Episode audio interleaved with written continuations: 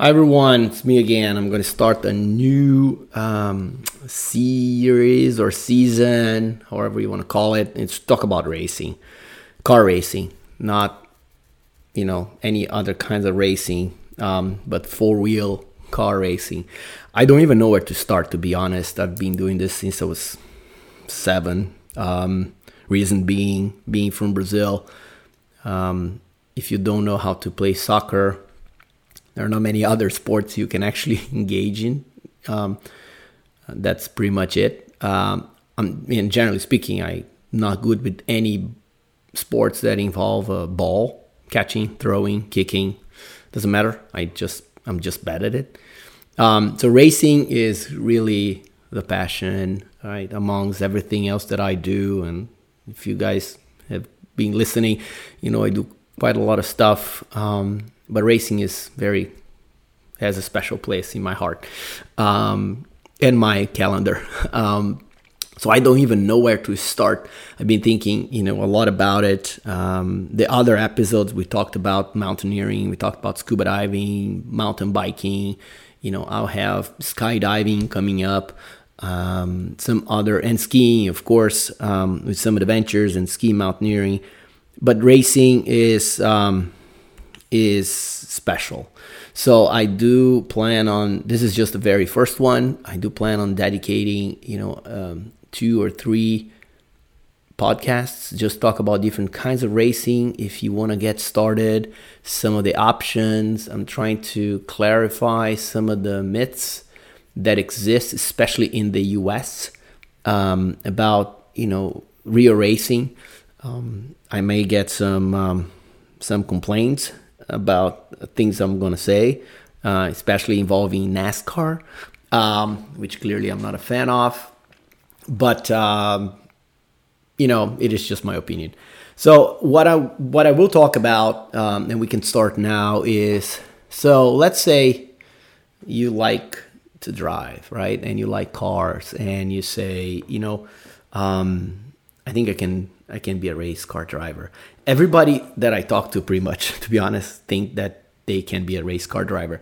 They don't understand how physically demanding it is, and it is extremely demanding.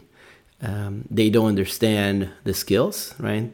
They just think, well, I'm a good driver, or I drive fast on the highway, and that's it, right? Those are the requirements. So first of all is, if you ever see me driving anywhere, highway or in town, you're probably going to complain, or you're just going to pass me, because I am kind of the average, speed, I'm boring. And not because my car doesn't let me do it. On the contrary, it's just because it took me a while, to be honest, right? It wasn't like that. I'm 49, so got to learn a few things along the way. But highways and any other place other than a racetrack is not a place for you to race, right? Straight lines, don't count, right? If you're a good straight line race car driver, it doesn't mean anything, right? It means you can step on the throttle. So race car driving should be done on racetracks, period, right? If you want to prove your abilities, and if you're really good, do it on a racetrack, not any place else. So that's the first one. Now, that being said, right, not everybody knows even how to get access to a racetrack. So how do you start? There are 2 ways, and I'll dive into those specifically in separate podcasts, because there's a ton. I could talk about this for hours, although, my podcasts last for about 15 to, maybe 20-minute stops. So I like to keep it short. But you can think of 2 ways. One is you can go to racing schools, or you can do some track days, right? There are different things, but this pretty much involves a some sort of instruction and bigger cars. Maybe you take your own car to a track day. So there are options out there. Again, I'll dig deep into sort of the options and what a track day looks like in the next podcast. You know, some of the organizations that run, how it's run, what you need to do, what happens to your car, what you need to do before and what happens to your car after. Insurance considerations, of course. But it will give you a flavor, right? It will give you some of the idea of car racing if you participate on those. If you take classes in a racing school, you're gonna go even deeper, right? You get a chance to maybe you drive your own car, maybe you drive a Mazda Miata, maybe they have some sort of formula car, right, with open wheels. But it will go farther, and obviously you're gonna pay for it, right? There is a cost, and this is the best way of burning money is if you own a race car or a boat. I don't own a boat, but I own race cars, and they are expensive. So, and then you have, so those are like sort of one way, right? Or maybe two, to get into car racing the proper way. The second one is, again, my passion is if you start go-karting. And again, I need to clarify this, and we'll talk more about it in the next podcast in detail. What is go-karting? But I've been living in the US for 23 years. Still, when I say go-karting, most people think of, the indoor karts. Now they're mostly electric, like RPM. If you have, one of those places close by, you know what I mean. And this is what they mean. Oh, you go go-karting. That's cute, right? So my 5-year-old also goes. It's true, right? This is also go-karting. This is how mostly go-karting is known in the US. However, go-karting is actually performance go-karting is a whole different ballgame, right? It's highly popular in Europe, of course, in some places in Asia as well, and South America, as well as Brazil. And it is the stepping stone for every professional race car driver, I would say outside the US, because inside the US you can have other ways to get to the top. I'm talking about Indy Car series. I'm not talking about NASCAR again. But outside the US, it's the only way. And what is really interesting is, and I'll talk more about it, what it means really, what is a performance go-kart in the next podcast or in a couple podcasts from now.